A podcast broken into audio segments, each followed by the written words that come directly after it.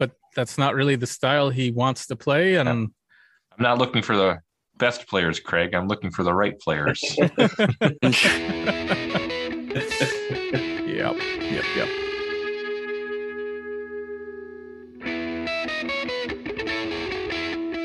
Tech Hockey Guide presents the Chasing McNaughton Podcast, covering the Michigan Tech Huskies and the C C H A with your hosts, Tim Brown, Rob Gilreath, Dustin Lindstrom, and Matt Cavender.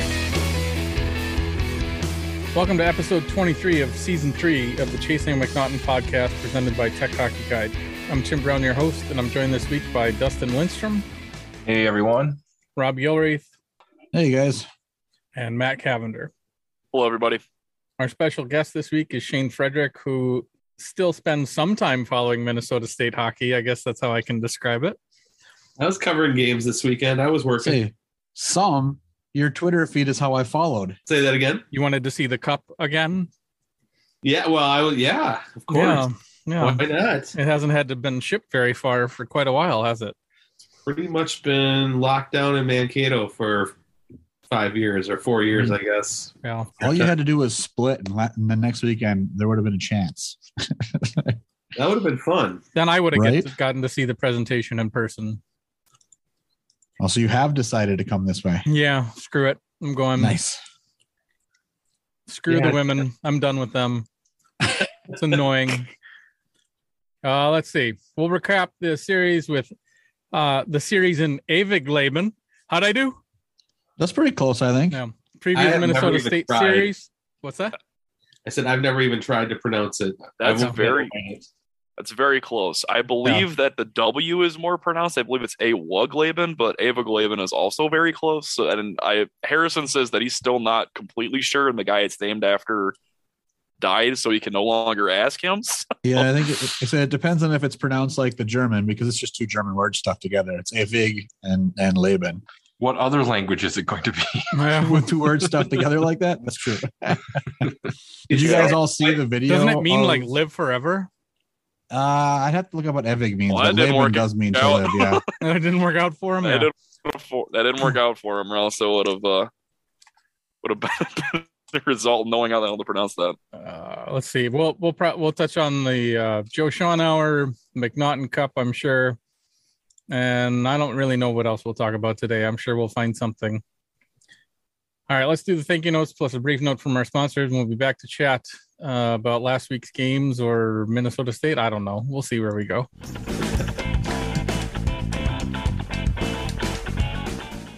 Fiebke Dental is a general dentistry practice located in downtown Rhinelander, Wisconsin, home of the Hodag. Look online at fibke dental dot com or find them on Facebook. They do pain-free dentistry for kids, adults, people that went to great schools, and people that ended up at Northern Michigan. Stop in and say hi between eight and five and tell them T H G sent you. That is F I E B K E dental dot com. Do you work in manufacturing, product design, or product development? Is your business trying to improve efficiency while also producing at scale? Livonia Technical Services can help. They provide world-class quality improvement training and consulting for failure modes and effect analysis, product development, and cost reduction. All things that could help Northern Michigan assemble a competent defense. If you think your business could use a prevention mindset and reduce manufacturing costs, a partnership with Livonia Technical Services might be right for you. Check them out at livonia tech dot net. That's L I V O N I A tech dot net. You ready? Showtime. On May third, summer starts with The Fall Guy. Let's do it later. Let's drink a spicy margarita. Make some bad decisions. Yes! Audiences are falling in love with the most entertaining film of the year. Fall Guy. Fall Guy. Fall Guy. That's what the poster said. See Ryan Gosling and Emily Blunt in the movie critics say exists to make you happy. Trying to make it out? Nope. Because I don't either. It's not what I'm into right now. What are you into? Talking. Yeah. The Fall Guy. Only in theaters May third. Rated P G thirteen.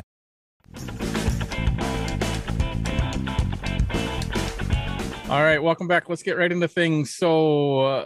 I guess we'll just start. We got Shane for a while here, but not the whole podcast. So yeah, however long. Uh, yeah, we'll see. Um, I also don't need to go super long tonight. So because even though I didn't really care. So last week, Shane, did, did you uh, hear what we did?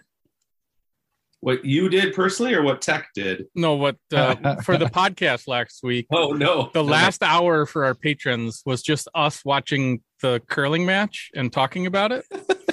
and then and then when they would go to commercials for like four minutes, we would talk about the pairwise. But that was pretty much only for our patrons. So very uh, riveting content. It was very great. I, I really, I do want to send, I think I want to put up a poll to our patrons and ask them how many of them actually listen, because I don't get stats on our Patreon podcast on how much they listen and what they're listening to. Um, but yeah, we, uh, we did that for like an hour. So it was like a two hour and fifteen minute podcast last week. And I didn't really care because I didn't edit like the last hour. I just left it the way it was. But then my computer did not like saving the files because they were so much bigger than normal. So that was not fun. Like waiting ten minutes for it to process every time I did something. Uh, so yeah, that was fun. But uh, so yeah, we'll try and keep it a little shorter this week. So last weekend, Michigan Tech still had a chance at winning at least a share of the McNaughton Cup. And that all dried up on uh Saturday evening, and uh, there's a big presentation down in Mankato. How was that experience? Were you at the game? I was at yeah. the game. Actually, it was a very, uh, I mean, the presentation itself was very nice. Um, uh, Don Lucia was there, commissioner of the C C H A. They gave him the mic. I just don't remember seeing that in the last few years under the in the old W C H A, where I, I think I think uh, the commissioner was there, but I don't recall them getting on him getting on a mic, but I could be wrong about that. Um, but last, sure. over the last few years, there were even points where Minnesota State could clinch it, and it wasn't even in town, right? Yeah, or the commissioner wasn't in town. I think the, the trophy might have been because it had been in Mankato, but okay. um, I don't know if the league ever came and took it back. I mean, I, I seem to recall in the old W C H A that they would they would do that because you would hear stories about the league taking it back. I don't know if they got to get it polished or whatever, but, but then there was the year when Minnesota won it at Bemidji, but it was, they tied with Saint Cloud State and kind of hung on to the trophy, or Saint Cloud didn't have a chance to celebrate with it on the ice or something because Minnesota had, it was a, kind of a bizarre. Isn't that the Patalny minivan yeah, because, story? Yeah, because Patalny had it in the back of his minivan. Yeah, that sounds right. It's a good yeah. story. Uh, if I recall correctly, when Minnesota State had it and they shared it with Tech, I believe that it found its way to Houghton going into that weekend. Minnesota State, like, understood the, you know, they didn't hold back on it. I don't know how it got there, though. I'm not sure who drove it up, or for some reason, I thought someone told me they had to FedEx it, that someone didn't drive it up, like the commissioner didn't drive it up. But I, that, I, you know, I don't want to disparage anybody, or I, I, I could be wrong about that, but I seem to recall something like that. But um, I don't know. Maybe you don't want it in the back. Maybe that's safer than putting it in the back of someone's car, too. I don't know. Yeah. Yeah, it was really nice to actually see a legit like trophy presentation and, and like the fanfare they put behind it to to roll out like the red carpet on the ice and actually present it and all that stuff. It was like, I'm sad that it happened because I wanted to see it happen in Houghton one way or the other, but uh, it was kind of nice to actually see them, you know, uh, give it the proper respect it deserves and and make it a big deal. Yeah, there was a little bit more choreography to it than than in the past, even when Bill Robertson was on the ice, I recall, like up in Bemidji, um, and just having Don Lucia present it to the captain, and then the captain took it over. I, I, it just seemed very nice. And, you know, Minnesota State's won that at Bemidji a couple of times. They won it at home last year in a COVID year when there were two hundred fifty people in the rink. Um You know, no one feels sorry for them winning it five times in a row, but I think for them, t- I think one year they won it or clinched it after, was it a tie with Tech at home? So it was kind of, well, they didn't, they got to celebrate with the cup, but it was also a little weird because it was a tie and just the math worked out that night. So, I mean, this was, this might've been the first time at home that it was won with a win, with a win. And they got to have a proper celebration. Okay. Yeah. Cause I mean, if you, if if they hadn't won on Saturday, they still would have clinched a share based on the points Tech left at, in Ferris State. So, right. Yeah, and I don't know what they would have done then. I'm sure they probably still would have done it. Uh, just I remember felt how, different. Yeah, I remember having an argument, or it wasn't a bitter argument, but a discussion with, I think it was with Dan Myers that year when they tied, and it was just kind of this weird, you know, meh kind of ending, and then they had a, we got to celebrate a championship, and you know, he thought like it was silly that they that they had a celebration. They should have just waited till the next night when the series was over. And I just thought, you know, it's it's a regular season championship. It's for the year. You don't win it. You didn't win it that night. It's not a playoff championship, right? So, um, you know, it still signifies the, you know, the the the body of work that your your team put together throughout the regular season. So, I mean, if you lose and celebrate, I mean, you're still going to celebrate because you you won a championship, I guess. But it is kind of a, going back to what you said, Tim, about the, the red carpet and everything, it's just another sign that it, it outward facing the new conference, it, it just feels like they care more, and it feels like they're doing a better job at branding themselves and putting that extra effort in to do those kinds of things that we didn't see with the, the old W C H A. Right? I mean, it, yeah, I no. think so.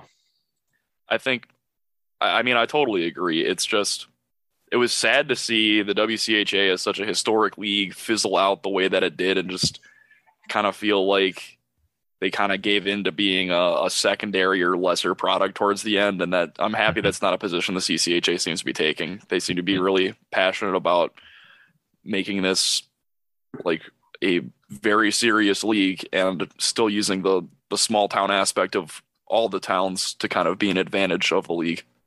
Yeah. I, I mean, I, I think the time has passed to rip on the old league.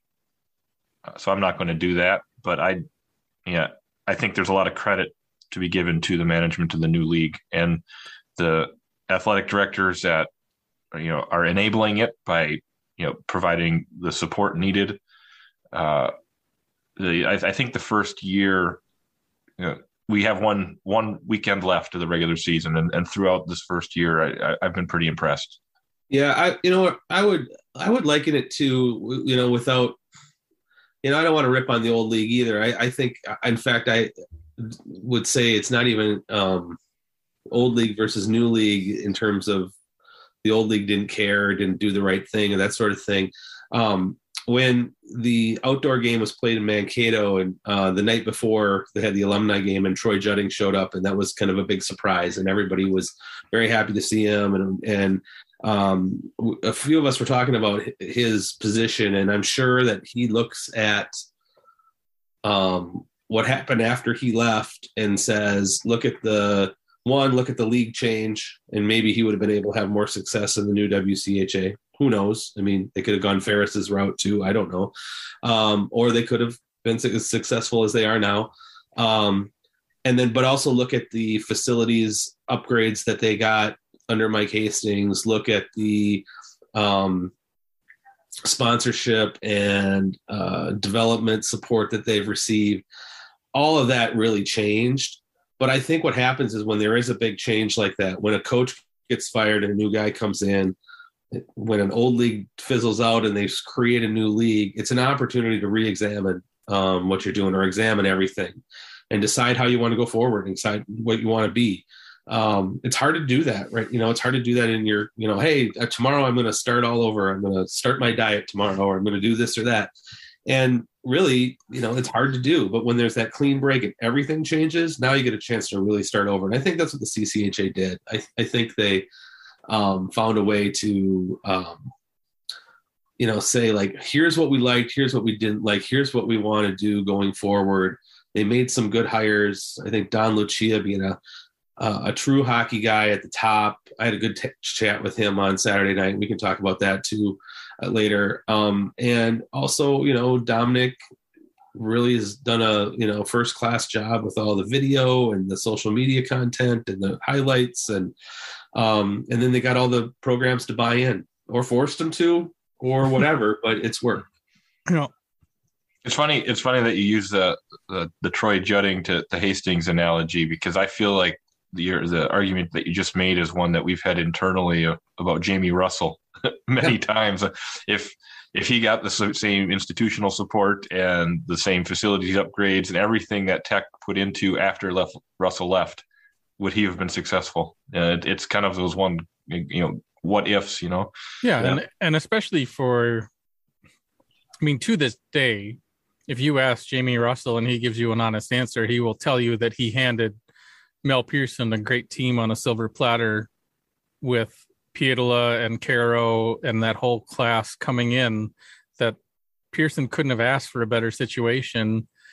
And then you pair that with the switch to the, like the shuffling and the, the, the ability to take that jump and go from being the seventh, eighth team in the old league to being second, third in the new league is a big difference. Now, the biggest thing you've seen for teams not named Minnesota State is they haven't been able to as much sustain the caliber of recruits.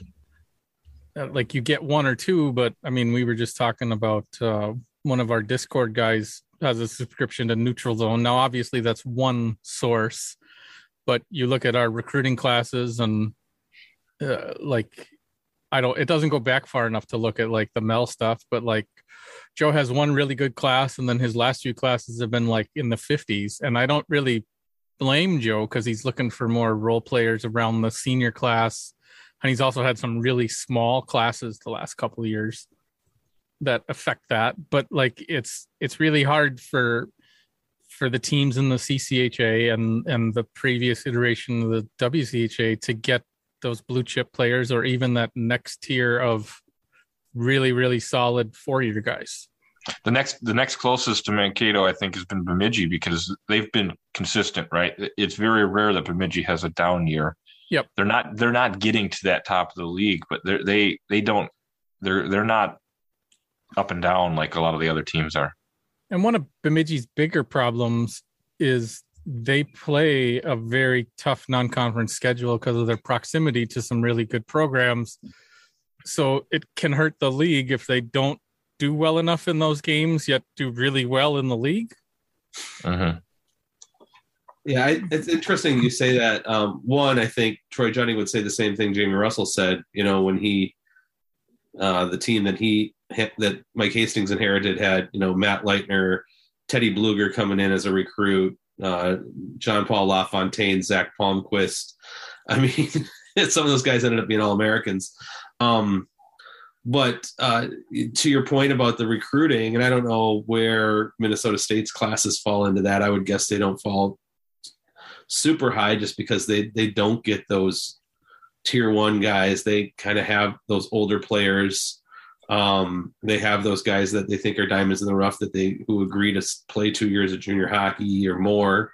Um, I had, a, I do a podcast for, you know, where I interview someone from Minnesota State every week, Maverick Hockey Live podcast, get it where you find your podcasts. Um, but I was talking to Todd Connaught, the associate head coach, and I asked him about their success in the last few years and how that's affected recruiting, because he's the, he's the recruiting coordinator. And he said it's really hard to try to make sure that they maintain their philosophy when it comes to how they recruit, because they are well-known. They were in the Frozen Four last year. They've been the number one team in the country, going to the N C double A tournament multiple times, or, you know, top five. Um, and, you know, I'm sure it's tempting to start maybe looking at some blue chippers and maybe some guys who are not yet drafted, or um, and they really haven't um, veered from, from that. And, and Todd said he got advice um, from a coach out East. Now I can't remember who he said it was, who kind of told him, like, be careful. Don't fall into that trap where you change your recruiting philosophy just because your, your team is successful now. And more it might've been Cam Ellsworth. Because he, because he did mention that when we had our uh, Zoom chat with him, that like you, like when they started to have that success at Lowell, it was really easy to start looking at the other kids that you were getting opportunities to, but then you kind of lose your identity if you if you veer too far off of that. Yeah, and I do get that part of the problem uh, for analyzing like a Joe Shawn recruiting class is he's not looking for the same thing maybe that like neutral zone is when they're assessing how good somebody is because of the style he plays. Now, I would, wouldn't mind if he got a few more kids that had more of the Alex Petan style offense and maybe gave up a few more chances, but but that's not really the style he wants to play. And I'm not looking for the best players, Craig. I'm looking for the right players. Yep, yep, yep. So yeah, it's it, it's been interesting. And speaking of recruits, we might as well talk about the the Michigan Tech favorite. Tanner Edwards had a fun weekend, didn't he? Oh, I love him. He's going to be, I mean, I've only seen him play a couple of times. He's only played four games, but um, for some reason, just knowing his history, I thought he was a bigger player than that. He's six foot. I mean, he's a solid, you know, size wise, but I just expected him to be, you know, kind of a bigger, uh, goonier player, but he's going to be a a thorn in a lot of play, a lot of teams' sides, uh, and I, you know, we'll see, we'll see if he, you know, is able to do that within a disciplined way of playing and not go to the box a lot, because Hastings isn't going to tolerate that too much. But he had two really big hits that on Saturday night. Um, I thought he got a little high on both of them. I was standing next to Don Lucia and we watched the replay of the first one, and he said that was fine. He had no problem with that. It looked like a just a good hard hit, good hard check. It's a physical game. It's supposed to be a contact sport. Uh, I was not by him when the other one happened, and you know that one looked like he got up at the guy's head and they gave him the five in the game. But um, yeah, and he played. You know, he was in the lineup. Uh, Ryan Sandelin was hurt. They kind of shuffled the lineup, and uh, Uh, he got a chance to play. He hasn't played a ton. I thought maybe some there's um, Brendan Olson from Eau Claire has usually been the guy who comes in if uh, they have an extra forward to fill. Um, but uh, they they went with uh, Tanner Edwards, and I don't know. I think a lot of people like what they saw for the most. I like his stat line. It's pretty fantastic at this point because, like you said, he hasn't played that much, right? That one shot, one goal. Four four games played, one shot, one goal. Yeah, one hundred percent on his shooting efficiency. And he's second in the team with penalty minutes at thirty-four. So in that, four games. Uh, in four wow. games, he's got thirty-four. That's over five minutes a game worth of average there. That's yeah. That's something that uh well, that, misconduct misconduct add up. Yeah. Yeah, they do. I mean So we, I mean, you've heard this. We heard that Joe was interested in him and was probably one of the last two or three teams in the hunt to get him. And I just remember looking at all the box scores going, like, I know he's got this, like, edge to him, but, like, geez, Joe, like, we, you pride yourself on being one of the least penalized teams in the country. Now, granted, we've slipped on that in the last couple weeks, but you really want a kid who's likely to get a misconduct, like, once every four games, it seems like the way he like uh, the way he's played in juniors anyway. And he's done it already. He's already got a couple of them in his four games, right? Wow. I feel yeah. like at this point, you don't play Tanner Edwards unless uh, you know what you're getting, right? I mean, he's going to go out there and potentially get you a misconduct, but he's also going to give you the, well, that edge, right? He's going to play physical. He's going to get under the other team's skin. Mm. Yeah, it's probably if he plays this weekend um, coming up, or um, I assume they'll have Nathan Smith back, so that'll shuffle the lineup a little bit, even if Sandelin's still out. So I, I would guess that he probably wouldn't play, but I, I don't know. Maybe, maybe he will. Maybe I, I don't know. Maybe they'll, maybe they'll rest some guys who are dinged up too. They don't want to. I mean, they certainly don't want to go up there and lose two games because they're second to pairwise, and they don't want to drop. And but. Um, so that's all important, especially when you got to play Saint Thomas the week after, and no matter what you do, you'll it's not going to help your pairwise number. So, yeah, that's what we've got the same issue with playing Ferris State again, where it's like you, yeah. uh, from Tech's pairwise perspective, it it it could really end up sucking that the semifinal is a one game this year to not have two chances to beat a team that can actually help your R P I. Yeah, yeah. But and we didn't do ourselves any favors. this weekend. Not, so, but not to get into you know the depth of the pairwise. Looking at some of the other results, we we you know we kind of did get lucky in that. Sure did. You know, some of the other teams that we were neck and neck with stumbled too. Yep. Massachusetts and Saint Cloud and Duluth, and and we're all they, rooting for somebody to win that game tomorrow. I guess probably Duluth, huh? They play Saint Cloud to catch up on their schedule, unless you know the blizzard postpones that one again. Yeah, I don't know who we would want to win that one, but it probably doesn't really matter. Just whoever wins it, we want them to keep doing good and the other one not. Right. Yeah. Shane, let's talk about this Mavericks team for a second. I mean, on the surface level, there's not a whole, whole lot that hasn't been said. They're twenty-one three and two. They've just got an absolute stud cast of characters on that team, not the least of which being Dryden McKay, who at this point has a very strong case for being an, an all-time N C double A player at that fact. Like, is there is there anything you can tell us about this Mavericks team that isn't like abundantly clear? You know, like they they've they've made they've they've made their presence on the national stage very known, very known. And I was just wondering if there was any more depth you could provide to that. So that's a really good question uh, because it, it seems like there's been a lot that's been said about them. And you look at Dryden McKay, a lot's been said about Nathan Smith. He's coming back from the Olympics.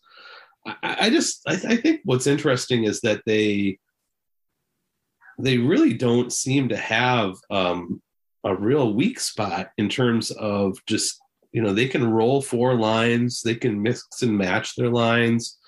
Um, Their P K was really good last week, and I know Bemidji in general has been struggling, but their P K was still up there, or their power play was still second in the country. Um, I'm stunned that they swept Bemidji in four. You know, that's that's. The, I had to go back. I can't remember what the year was now. oh nine Um, no, maybe it was two thousand twelve. Was the last time they swept Bemidji, and they'd only played a two-game series that year and not four. Um, I. You know, just they seem to be. I think the confidence that they've added to their game this last month by not having Hastings, going to Bowling Green, surviving a really physical first night where their goalie really bailed them out, where Dryden hasn't had to do that a ton, obviously, because that's one of the things that Richter voters, you know, for him, it seems like they're trying to find ways not to vote for him. So, Um, for him to have a couple moments where he's really bailed them out, I think has been important. The first ten minutes of Saturday's game goes into that. Um, I know I'm kind of babbling and just trying to find ways to answer your question. Um, but that confidence to not have Nathan Smith for four games, they win all four against Bowling Green and Bemidji. You don't have Hastings for two of those games. Um, Julian Napravnik really seems like he's fully healthy and going right now. Um, Brendan Furry is just a fun player to watch. Uh, I mean, Ryan Sandlin's super fun to watch when he's healthy. We'll see if he is this weekend. I mean, the fact that he's got nineteen goals um, is, is really big. Their defensive depth, where they play seven guys. Most most nights their extra skater is a defenseman, and they play all seven. And they don't even, it's not even like it's spot duty. They Um, the seventh guy is usually Bennett Zmolik, Reese Zmolik's brother, and he's been getting better and better as the season's gone on. So um, it's interesting to find them to be such a veteran team and watch their young and new guys get better as the season goes on too and fit into that. And that's really just made them rock solid throughout. How's that for a babbling stream of consciousness answer? Not bad. That that was that was better than I was expecting, honestly, because I I. would be chomping at the bit to find something to say about this Minnesota State team that hasn't already been said. It's they just leave it all out there on the ice. They're just a very impressive squad. It's going to be a it's going to be an interesting matchup for us, especially since we've we've been the beneficiary of some uh, some nice things going our way. For instance, just getting to overtime has been a huge deal this year. And we've kind of had some tough times putting our foot down against some teams that we should be beating. And we'll hang around in games against some of the top dogs. But the only win we have against somebody who's top twenty in pairwise right now is Clarkson. So it's going to be interesting to see how we match up at the end of the season with Minnesota State performing so well and us kind of hitting a weird lull to end the year. It's hard. Like, I don't know what you can say about that, that Ferris trip. I mean, Minnesota State went there and split. They lost Friday night. Uh, Ferris seems better. They certainly have better goaltending than they've had in the last couple of years. Um, I remember talking to Harrison last year in the after the first round, and he said they'll be better next year. Um, I think they have been better. So, I mean, I think they're definitely tougher at home. Um, so to go there late in the season, I know with a lot on the line, I'm sure, yeah, still technically two wins, but to have to go to overtime and a shootout, I'm, I'm sure that sometimes can be tough to swallow. I think that's the tough part about this league. Um, you know, there was a time in the old, old W C H A, a team would go to Tech when Tech would be, you know, lower team in the league, and people would still know it was a tougher place to play, or, you know, except for maybe a couple of seasons, or go to Anchorage or, or that sort of thing. Um, I think people go like, oh, you can't lose to Saint Thomas. You can't lose to Ferris. You just, you can't afford these losses. And, you know, I think we all want that league to be better top to bottom, where, hey, you go on the road, it's going to be tough no matter what. And, and Ferris seems like they're kind of getting that back a little bit, which is, you know, ultimately good for the, for the conference. Yeah, I definitely agree. I'm, it's I'm better sorry. one to seven. Yeah. It's better one to seven. Right. And Saint Thomas will get there. Yeah. I mean, we've said it many times. I mean, this is always going to be a tough year for Saint Thomas. They're yeah. they're going to get there. Well, and, and we were chatting with Harrison after the series on Discord, and he was pointing out, you know, how many games, how many non-conference games they had a goal or two goal lead in the third period and lost earlier this year with their young team. Like, you know, I I flipped every game that Harrison mentioned, which is four, which is a lot for Ferris, and just flipping those four games moved Tech to eighth in the pairwise. Like sure. that, you know, we all know that non-conference plays a big role, and you can see it. Like, you know, minute what Ferris State was up with ten minutes to go, three nothing on Michigan State at home, and loses in regulation, not even overtime. Um, but yeah, it's, and then back to Matt's point about uh, not having any quality wins except for Clarkson. It's hard to say. I mean, what, we have five games in there, right? You got Notre Dame, two against Clarkson, and two against Six Minnesota games. State. Michigan. Yeah, one oh, against Michigan. Michigan. Yeah. yeah. So Michigan. Six games. So, yeah. So you got six games. You won one of them. It's not. Tied two, one. Tied one. One, one. Tied one. Lost in overtime and one. Lost yeah. in overtime lost in and overtime two. two. Lost in overtime and or two. No, not lost in overtime and two. It was lost. We lost by two both times, Minnesota State, but I think they no, were. We lost in overtime oh, against Minnesota State. Hallinan should have won it with fifteen seconds left. Remember? Oh, that's right. Yeah. Yeah. Minnesota State and Notre Dame were overtime losses. Yeah. One was right away, and one was at the very end of overtime. Yeah, and that's one of the things is that it's it's going to be quick. I'm I am I am tough to be too optimistic or too tough on uh, Tech right now. And I really want to see how they do against Minnesota State this weekend, because they don't have that quality win. They've been taking care of who they should for the most part. And yeah, there's a whole deal about playing Ferris. I was live there, and it's just, you know, it's always an odd building to play in. There's just, there was a whole bunch of plays where it was just, what, what, what even, what even bounce was that? Just the small ice plays into it. The small building plays into it. It's, it was just interesting all around. And now I'm on my own kind of babbling tangent about how yeah. I just am I'm well, interested I'll interrupt you. Yeah. I think I think we've got a bone to pick with Harrison too. I think he jinxed us coming on our podcast last week and telling us that that Blake Pietola was the best goalie in the league, better than Dryden McKay, and then then and then asked us when the last time he had a bad minutes. game, and then yeah. he goes and has a bad game and gets pulled in the first period. Well, yeah, the goal yep. that he gave up to get pulled was really tough. From behind the net, getting bounced off his skate, that's just not good.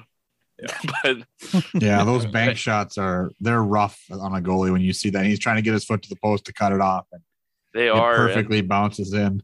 And you know the guy that's shooting that is just you know is hoping for the lucky crap to have it go in, not expecting it to, right? And it, yeah. it pops in there. Plus the yeah. fluky, like over the top floating goal we had as well. You know, it was, there were it was two of those. For, we right, we had, we had one. We, they had one. Yeah, yeah, yeah, exactly. The other thing that's been im- impressive over the last couple of weeks is just Hastings' return. Right, I mean, Did he literally get off the plane and onto the bench? How much time did he have off? That's a big time change. Just go straight into, you know, back to work. Yeah, he said it was a thirty-hour travel day, and he was fortunate right. to get on to, to be picked for the plane. I don't think they had a lot of choices, and I think a few of the athletes got out of there, but most of them had to go through closing ceremonies. So he was able to, when he was able to get out and be on his bench, and, you know, he was, I mean, he was actually, he seemed like he was almost getting a little emotional talking about it, like to be, uh, you know, to be there for senior weekend. And they're going to have more home games, obviously, but, you know, that's, you know, that, that senior class and the two super seniors, I mean, that's, I think he felt it was pretty important to be around, you know, those guys for, for this, if he could, if they weren't playing for a medal. So, um, uh, yeah, it was, it was kind of cool to see. That's one of the things I'm looking forward with the Blue Wing Luncheon on Friday. We're going to make sure we get back home in time for it. We're going back back north, my brother and I. You are? And, uh, You're going to leave that early? Yeah. Yep. I wanted I to go it's not, thir- I suppose it's not quite as bad for you. It's six a.m. It's early enough, Tim. I'm making my brother drive. I'm not. I figured I figured Beth Lynn was going to do that, but she's not. But they're still probably going to leave before I can, which sucks that I have to drive. Yeah, myself. my my brother's my brother's got work stuff that he can't leave until he can't leave Thursday night. So otherwise, we just go up, you know, on Thursday night after work. But I'm looking forward to just hearing him talk about that experience too, you know, at the Blue and Luncheon. So yeah, should be pretty neat. And, you know, you're talking about senior day, they're going to have to have basically like a full another period worth of time on the ice for the senior class this year for us. I think it's ten guys. Yeah. Wow. So it's, it's a big, big class. Well, it's the same super senior, you know, type thing, right? Plus transfers. So right. you, you end up with, with quite a few guys on the ice there.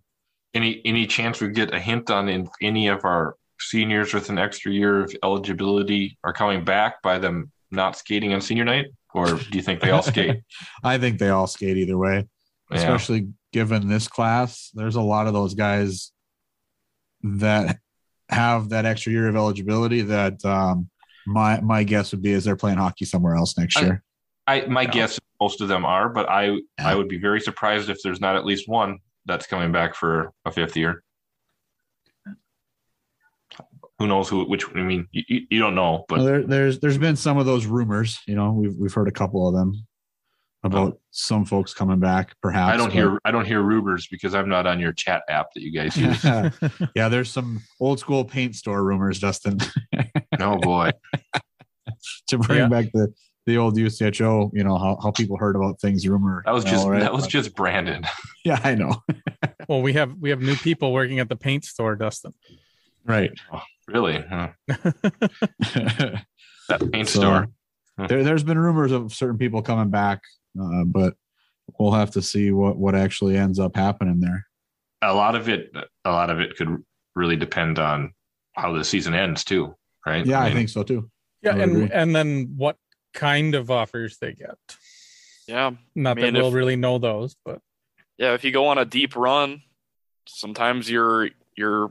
pro hockey stock goes way up, and we'll see if anybody jumps on an opportunity to do that.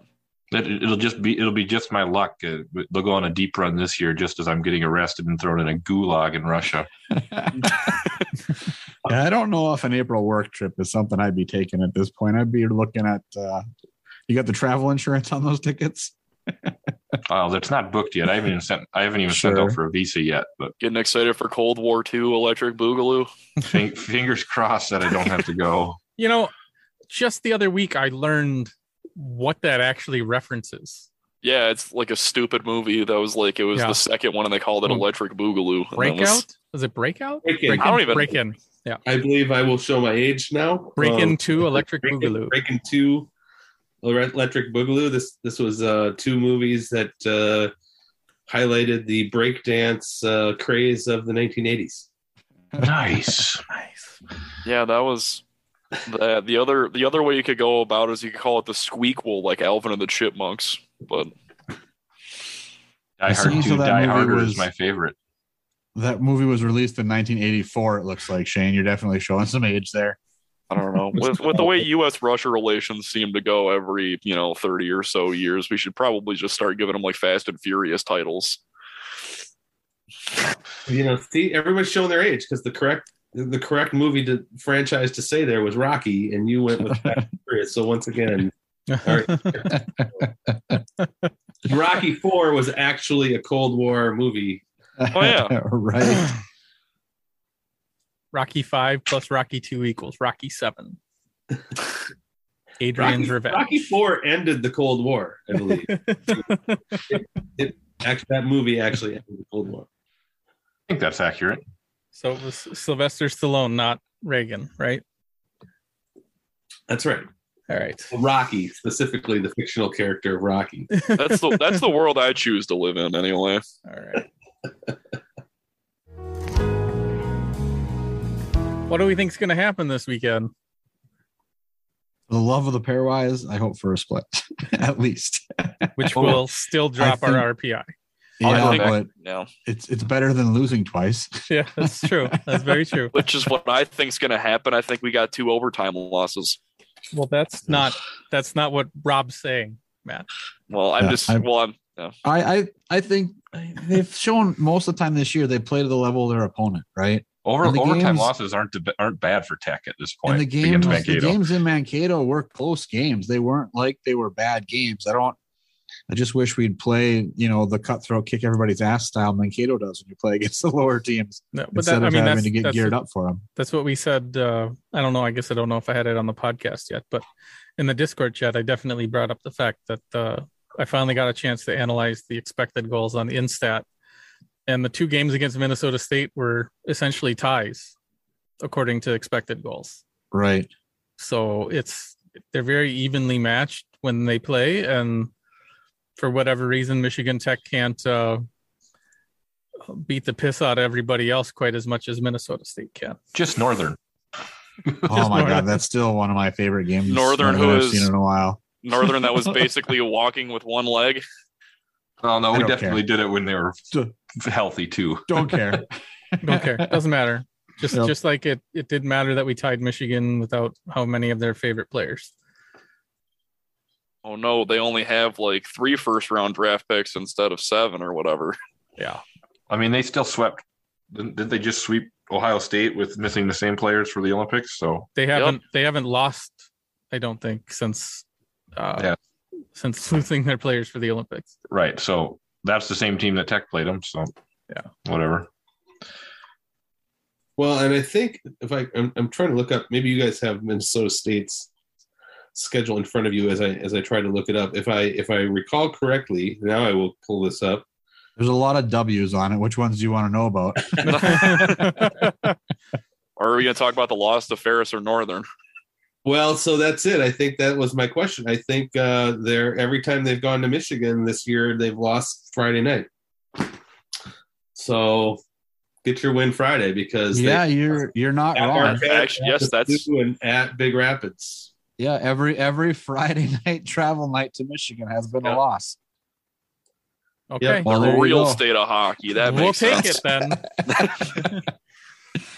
That's that's actually pretty It'll impressive. Win. It's going to be Friday, um, and you know that wouldn't surprise me. Maybe a little letdown from last weekend, um, and it all. I, but also McKay's playing pretty, pretty hot right now. I mean, he hasn't had a shutout in a while, but he's um, yeah in three games. Well, that's true. I take that back. Shit, you went a weekend without one, Shane. However, will you survive? I kind of forgot about the second Arizona State. I was in Palm Springs that night. I missed that game. Um, oh, darn. Palm Springs. He was really you know, he, he was, like I said, he was really good against uh, the, the first night at, at Bowling Green, a game that Todd Connaught told me they he thought they probably deserved to lose, or maybe Bowling Green deserved to win, deserved a little better fate. Um, and then the first ten minutes Saturday, I mean, Bemidji was out shooting them eight to one after ten minutes, and with a couple grade A chances with some big time saves. Um, and then M S U scored, and then it was, uh, you know, game over. And then if you look at everything else, you go. Didn't they, was the first goal the one that was on the delayed penalty, and then they got the power play too, or was that the second and third? Uh, it was the first one. Yeah. Yeah. yeah. yeah. That could be a big swing. Yeah. And you all, that was also that was the Saturday game was the one you tweeted out saying like this feels like one of those games where if Bemidji, you don't want Bemidji to score first. Yeah, just you never want you never want Bemidji to score first. Yeah, right. Every, then, then they go into that trappy crap that you no one can move the puck anywhere. Yeah, we had a good joke or a good laugh with their play-by-play guy talking about, he was talking about having time for questions. And I'm like, what? When Bemidji gets a lead, you got plenty of time for questions. They they ice it every couple minutes, so you're good. They don't they don't like to hear that though. They don't, they don't like people speaking the truth about that. I, I, and I know that firsthand. Yeah, yeah. Yeah, he did. I don't think. Yeah, I don't think he really appreciated that comment too much. But. Well, that's. I mean, just look at. I'm, I'm looking at your guys' schedule now that you you you have suggested pulling it up, and in in two thousand in the, in the new year since January, right? You guys have had five games only where you've scored less than five goals. Yeah. That's a lot of scoring. My favorite, I mean, my favorite stat about their scoring this year is they've had, which it's it's amazing because they're they are actually pretty rare when you when you look at it. But they've had five hat tricks this season, um, and uh, and Nathan Smith, Julian Napravnik, and Ryan Sandlin, none of them have a hat trick. They're all from five other guys. It's, it's the other guys. Yeah, that, that secondary yeah, score. That, is that really a secondary scoring when it's a hat trick at that point? You know, I don't know. It's, including a defenseman, Wyatt Ahmet, having uh, a hat trick. And it's just, uh, a, I love that stat because I just. Yeah, that's fantastic. You have the two guys who, you know, one guy's got nineteen goals and two guys have forty-one points, and they're not your hat trick guys. So. Yeah. Well, I mean, you guys don't go more than two weeks without putting up a five spot on somebody, it seems. So you did it to Bemidji. You know, you've had three games in a row with five goals. So hopefully now it's time to slide a little bit, be a little lazy. That last week, that last week of the, of the season doesn't matter that much anymore, right? I just, I just want to see Tanner Edwards live and in person, and then have him take a major game misconduct and us score a couple goals on it. And And, and you know, win the game. I've thought that every time when I see oh Tech's get, getting a five minute major, I'm like, yes, yeah, so this is their chance to score. Let's score three goals against Saint Thomas. You know, I got a five minute major, and then Saint Thomas kills the whole thing off. Yeah, yeah. See, what I think would be funny is Dustin's still hoping that uh, Tanner Edwards enters the transfer portal and comes to Tech. That's still his his dream. So I kind of want to see him take a major, and I wonder who it's going to be on and the severity of it to see if that causes any kind of a rift, if that happens. I don't think he's transferring, but yeah, I don't either. But that's that's why it's still a big if. But if it's if it's a big time major, it'd be kind of funny. We're running out of steam, Tim. I know. Well, they're, they're, I don't. Do you guys think anything else you want to talk to Shane about? All I really want to talk about besides that is uh, is the Joe show. That's about it. No, I think we're good. I think we had a great conversation. Yeah. I love it, guys. I appreciate you letting me join in and babble for the long answers to long questions. Oh, that's good. We, we oh, bring you on to fun. Talk. We like it when the guests don't feel like we're having to pull your teeth out to get you to answer questions. So. All right. Well, I think we've kept Shane long enough. Yeah, he tried um, to leave once before I went into my history spiel. we've we've got to have a Midwest goodbye without, you know, you, we can't just end it without yeah, one. Just slap your knee a couple of times, say you ought to get going. And, uh, yeah. Time to head out. Need another beer? All right, guys. Thanks for having me on. I appreciate it. Uh, yeah. And, and, and, always enjoy it. And, um, you know, we'll... Uh, We'll see you at, uh, in a few weeks down in Mankato. Hopefully. Hopefully. We'll see. We'll see what happens. That would be nice. That would Thanks, be nice. Shane. Yep. Thanks, Shane. Bye. All right. So really only two things I want to touch on. We had one question posed to us on Discord. Somebody wanted to know what happened to Matt Corsia. Um, he went away. He went away. He went away. And, and I think I think the simplest answer we don't we have an answer farm. From Joe, which I'm, as pointed out, I am kind of amazed that Joe didn't get asked a question about it on the show this week. I can accidentally do that on Friday. Well, And I, but I don't know. I don't know if that was a question that Dirk, you know, purposely chose to avoid, or, or if it just wasn't asked for some reason, or everybody kind of thought it would get asked, so nobody asked it, kind of thing.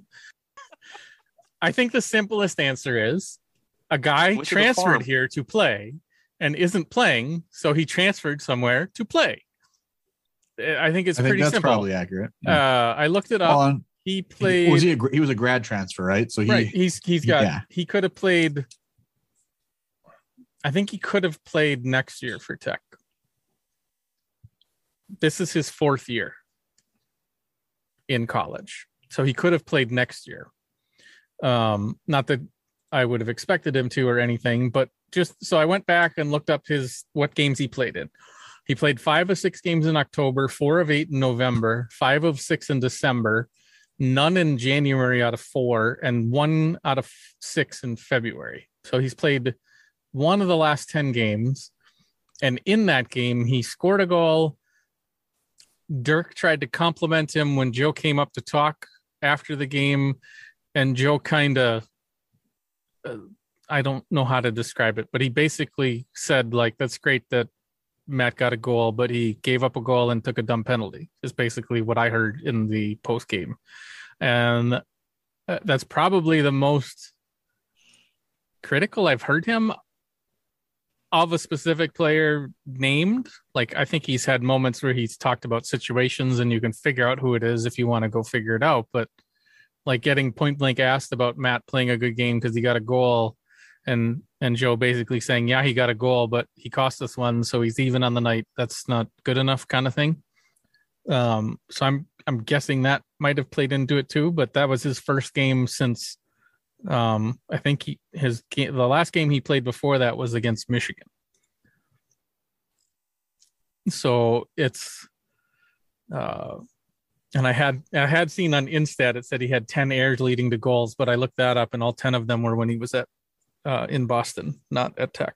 So um, I, I I think it's just a matter of a guy came here as a upperclassman, expected to play more, lost his spot in December and got his chance and ended up in the doghouse after it probably, and just decided he's going to go play. He got a chance to go to Wheeling and went to Wheeling.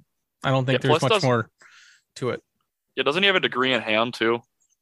Probably. Yeah. yeah. Yeah. Yeah. I'm, yeah. So, I mean, it kind of gets to a point where you got to shoot your shot at the big, at the big leagues, I suppose. I mean, it, it the timing of it does seem kind of weird with Tech having a good season. He might not have been playing that much in there, but be interesting to see if his stock could have gone up anymore. But with that said, it can also be kind of tough to do that uh, starting next year. So I don't, I don't know. I don't blame him. It's just, uh, it's an interesting thing, I guess. Yeah. Um, anything else from the Joe Show, Matt?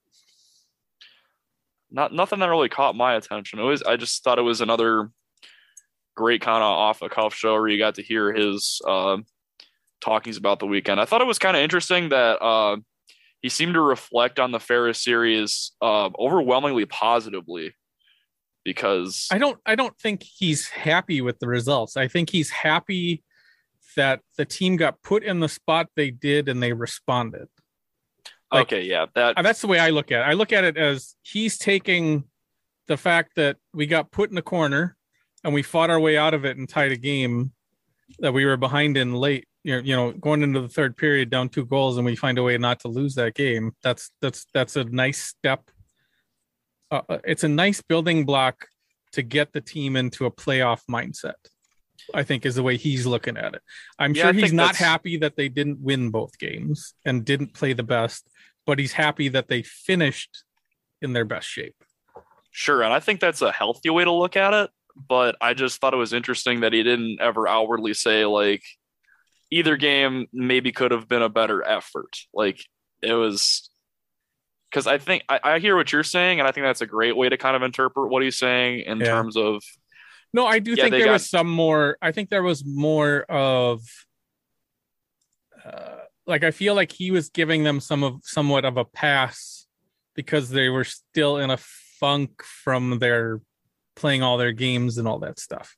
I think that that might be the other part of it that you're you were hearing. Um, Yeah, and I was also at work and in a meeting during the second half of that, so I might yeah. have missed some of that. Yeah. But. And if Pietola has a bad game, it's kind of hard to crap on a guy that's been rock, rock solid, solid the yeah. entire season. yeah, and yeah, happened to just have a bad game finally the second to last weekend of the year, right? I mean, yeah, and yeah. what was tough for me is live, I was thinking to myself, I was like, huh, Sinclair's looking pretty sharp tonight, and that was right when that, like, uh, leaker went through his legs. And, yeah. he, and even still, he did he did end up finishing that game pretty solidly, but it just kind of sucked that as soon as I was feeling that way, that was the, the goal that went in. Yeah. No, it wasn't uh, like, I think, I think I can see Joe taking a lot of positives. You know, Sinclair actually got some quality time versus compared to playing a hobbled Northern team Northern, that yeah. didn't have much to play for at that point other than pride, and they were hobbled and tired and hurting and everything else. So nice to see him get some quality opportunities and and and then show up in the shootout too. Although some of that was Ferris missing the net and hitting, what, two pipes, but. And then the other thing I thought was really interesting was one week after Joe invested so much time in explaining that winning Winter Carnival was the was the important thing. Um, uh, Dirk asked some question. I think it was about, like, you know, is it nice having, like, second place locked up? And Joe's answer was basically that was like, that doesn't matter. We're trying to win a national championship. Yeah, that was that was cool to hear, and it was also, but I, he also did kind of take a quick victory lap in saying that this is the best league finish they've had in his tenure here. It is, which yeah. is which is I mean I mean again, great news. Which is one of the things that kind of bums me out when things get so negative in our Discord is you, sometimes you do have to take that step back and realize that this is well, this and, is along the line of progress that we're on, and it's well, it, I think, it's going I the think, right way. Well, when we were talking at one point, you and I in text, kind of. Uh, having our little moment there where we were chatting outside of Discord because we were kind of sick of Discord.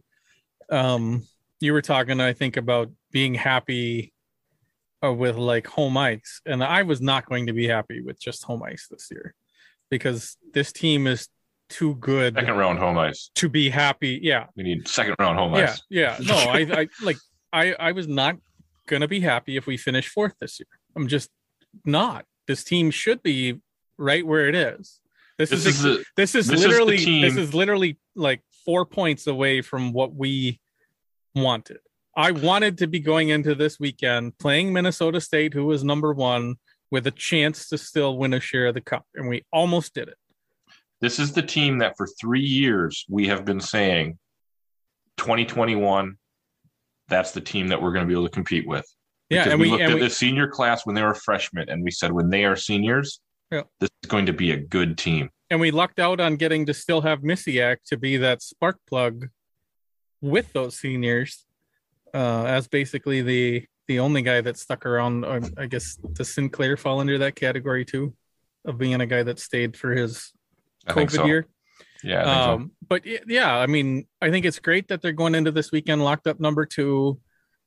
They guaranteed themselves two rounds of home games with with. Uh, If they manage to win both, all it takes is Minnesota State losing to somebody to to uh, to host the championship, like they did against Bowling Green, not as the number one. So um, it'll be interesting to see what they do. But uh, like I am, I am going to be quite happy with this team if they find a way to make it to the final and find a way. And I think if they make the final, they're in the N C A As, regardless of. I would songs. agree with that. Yeah, no. If they if they if they'd make the final, I would be. A lot of bad has to go wrong to, to not be in the tournament. Yeah. So so so this was one clarification that I did get. So I asked Kevin Langseth point blank because there were some questions about this. So if the three on three goal that Tech scored or that that Ferris State scored was actually a power play goal. That was the penalty that was caused by Catera. His ten-minute misconduct starts the moment the goal was scored. The moment right, his penalty, his, his two-minute minor, minor is off the board. Canceled by a goal. Yep. If his minor gets canceled by a goal, the guy serving it comes out of the box and his ten-minute misconduct starts. He doesn't have to sit twelve minutes no matter what. He sits however long that penalty was on the board plus ten.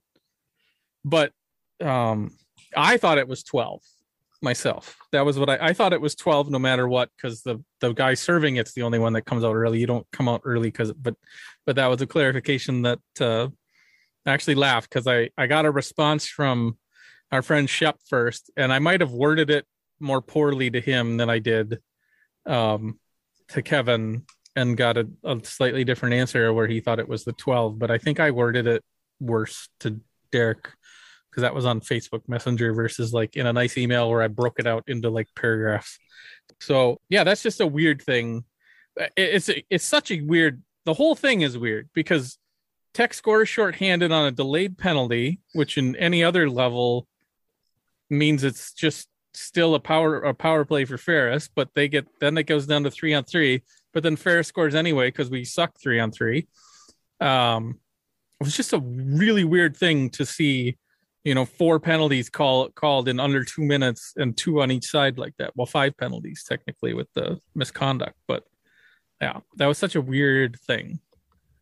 And then Tech just could not get their power play to do anything on Friday. That was really weird to see them struggle so much on the power play. It felt like on Friday that the, the passes on the power play were just far enough off that you weren't yeah. getting a one-timer and you weren't getting a quick shot when you finally got that cross-ice opportunity. It was behind or in the feet, and you, they just couldn't get that quick shot that you've seen all year. When, when it goes across the ice from one side or the other and you got the goalie moving, getting that shot quickly is what makes the power play successful. And they just were in the wrong spot. That that guy on the weak side was was diving to control the puck or was fighting to get it out of his skates instead of getting a yeah. quick shot off. And you could see that struggle on most of the power plays. Yeah. And it, it yeah, it's totally true that that's how it felt. That that's how it feels on any night where, where we, where, where, it's so hard because I don't like, I am positive the much like Twitter is not a representation of the real world. I don't think Discord is a representation of the fan base as a whole. Would you just imagine? it's it's but, the rabid folks that are actually going to be texting other rabid folks during the game. I know, but but even then, it's like like there's rabid folks that don't see the first goal and think, "Shit, there goes the natty." Yeah. You guys really aren't selling it. You complain that I'm not on this thing. And Dustin, it is good for really your not, mental health. It is, not it is, on. It you're is, not selling it. You're, you're honestly, not making Dustin, me want to go I, sign up for it. I really like being on there, you know, like six and a half days a week. It's the ha- the quarter days where we have games that it's like, oh, and, so the, and they're not good. To be the most I agree. Useful. I agree. Yeah. Days when, when, when the puck is not on the ice and the players are not in uniform, but that is a fantastic group of like-minded individuals. No, it's nice to, it's nice to have with. a chat about the recruits. It's nice to have a chat with Harrison about other things. It's nice to have a chat about well, and I will say how things, like in there. reflection how things are. Yeah. The I, I would say one thing, and you know, if Harrison is still listening by this point, his explanation of why the clock is the way it is, the struggles they have at Avigleben with all of that fun in running the clock, running the shots, yeah. uh, getting to see that, you know, behind the scenes explanation is something we wouldn't have if it wasn't for Discord and the relationships that we've got around the league because of, you know, Tech Hockey Guide, the podcast, and talking to folks. Right. Yep. So it's, it's real neat to have, be able to have that conversation with folks and know those back end reasons rather than just going, well, this is the stupidest thing we've ever seen. Their yeah. arena is crap. Well, they're doing structural engineering studies to determine what they can actually get in place to fix the problem. And the league gave them a solution that they were told was going to work, that it turns out their stuff's just that old that they still can't do it. Yep. So you basically know, so. the, the video feed in Ferris State, the, the game clock that we see on the screen is not the game clock of the game.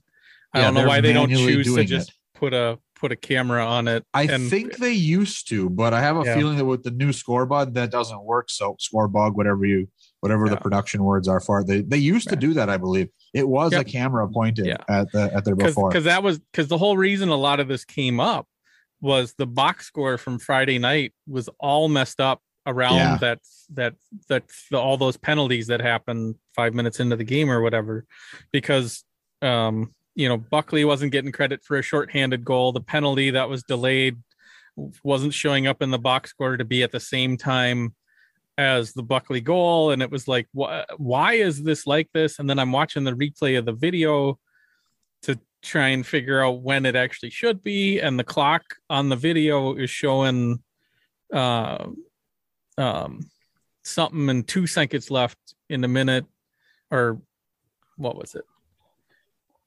Whatever it was. It was like, but the clock kept running after the goal was scored. And I'm like, why is the clock still running here? And then Ferris or Harrison went on to explain Ferrison. That's what I was going to say. Yeah. Harrison went on to explain that like the clock you see is not, not the same clock. Um, like it's manual compared to the, it's separate from the scoreboard. And then uh, also that uh, like the, that's why they don't show the penalties, like the, the time left on a penalty and all that stuff. Um, right.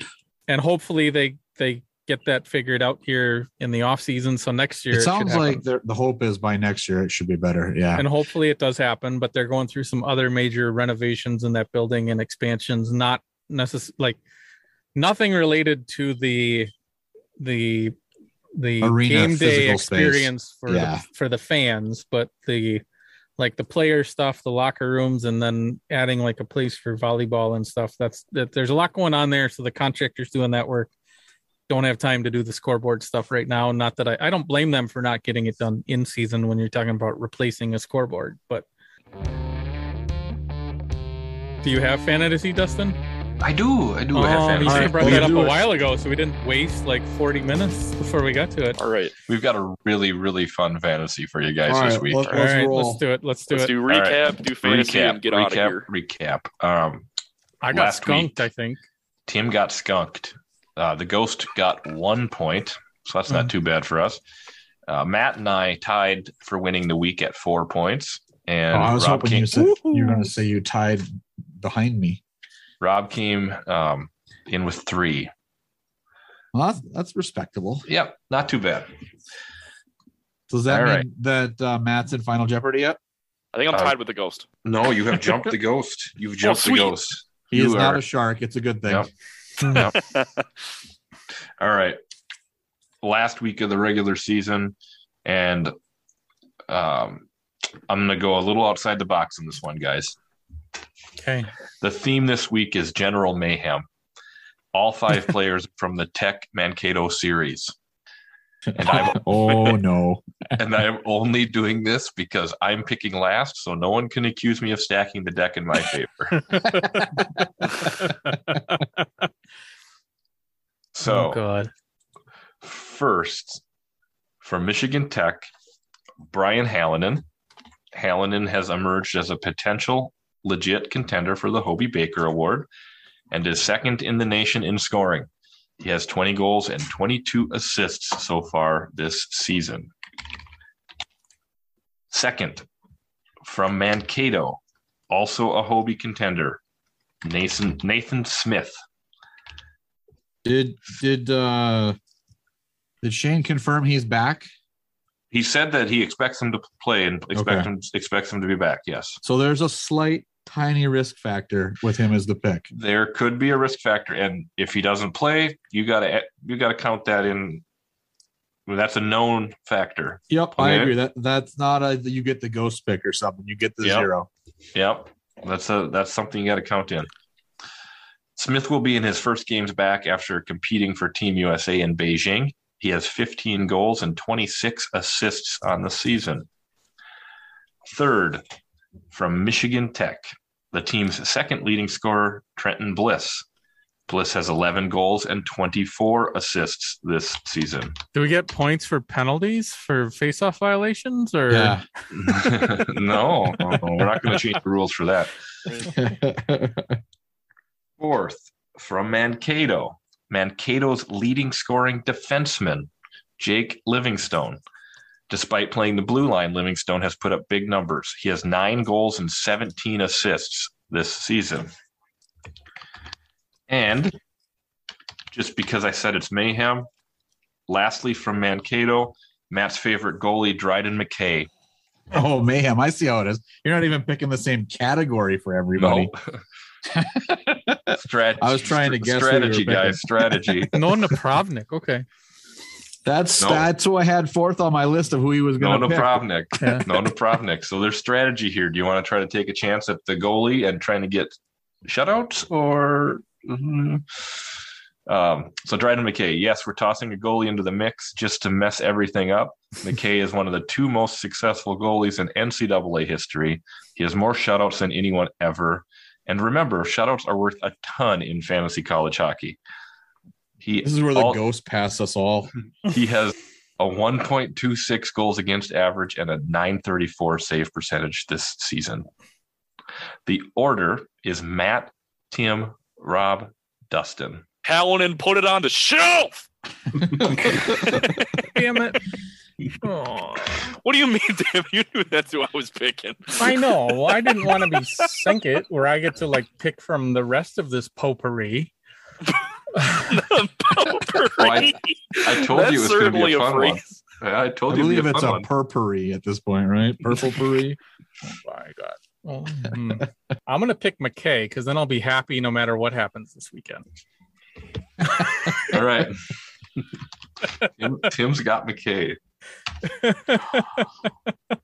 I'm struggling to go Homer or not here, and I think I'm going to have to go Homer Homer because Bliss is from Appleton, so I'll go double Homer and pick App pick, pick Appleton's Bliss. I played broomball in the rink. He played as a little kid. Okay. Oh, I did not think I'd have a have to pick on pick Smith or not. the the the fact that he may not play makes this super interesting because you know he's going to have points if he plays. I think he's going to play. I'm going to pick Smith. Because I think he's going to play. Okay, and Dustin, the, when you wrote this up, where did you think McKay would go? I, if I would have actually put the thought into it, I would have guessed that you would have picked him. Okay. I, I mean, it's as predictable as ever that Matt was going to pick Hallinan. Well, so, I, but okay, how, how many, how many of those guys? Of how many of those guys have? I would have taken McKay first over Hallinan. One minute remaining in the podcast. Wrap it up, yo. Yeah, all right. Uh, well, that should do it for this episode of the Chasing McNaughton podcast. Please check out our Patreon and join by visiting patreon.com slash Tech Hockey Guide. Patrons at our white level or above get access to the quarterly Zoom chats featuring guests like John Scott, Joe Sean, Brad Patterson, and more, and access to the Instat heavy analytical articles coming soon or early access. Patrons at the black level or above receive access to extra podcast content, including extended versions of every podcast. And we've got a couple other tiers above that that you'll get earlier access to uh, unedited video or audio files and then discounts on jersey orders. Follow us on Twitter at ChasingMacPod or at Tech Hockey Guide. Uh, you can submit questions through Twitter, Facebook, or on Patreon when we do our call for questions, uh, usually on Sunday or Monday. Uh, don't forget to subscribe to the podcast on Apple, Google, Spotify, or wherever you get your podcasts. Uh, if you rate, the more you rate, review, and share, the more people we can reach. So tell your friends. Uh, we're getting, we're going to try something new this year. If we get a five-star rating and review, Dustin will read the review live on the podcast. Uh, so let's see what you guys have to say. Give us those five stars. Uh, once again, thanks to our sponsor, Fiebke Dental in Rhinelander, Wisconsin. And as always, special thanks to Mitch Lake for recording our new introduction and our patron saint, Doc McBrezin, for his generous donation to get this thing running. We hope you enjoy. Finally, thanks to the thank you notes for all the bumpers in this week's episode. If you like what you hear, check them out at the thank you notes dot bandcamp dot com.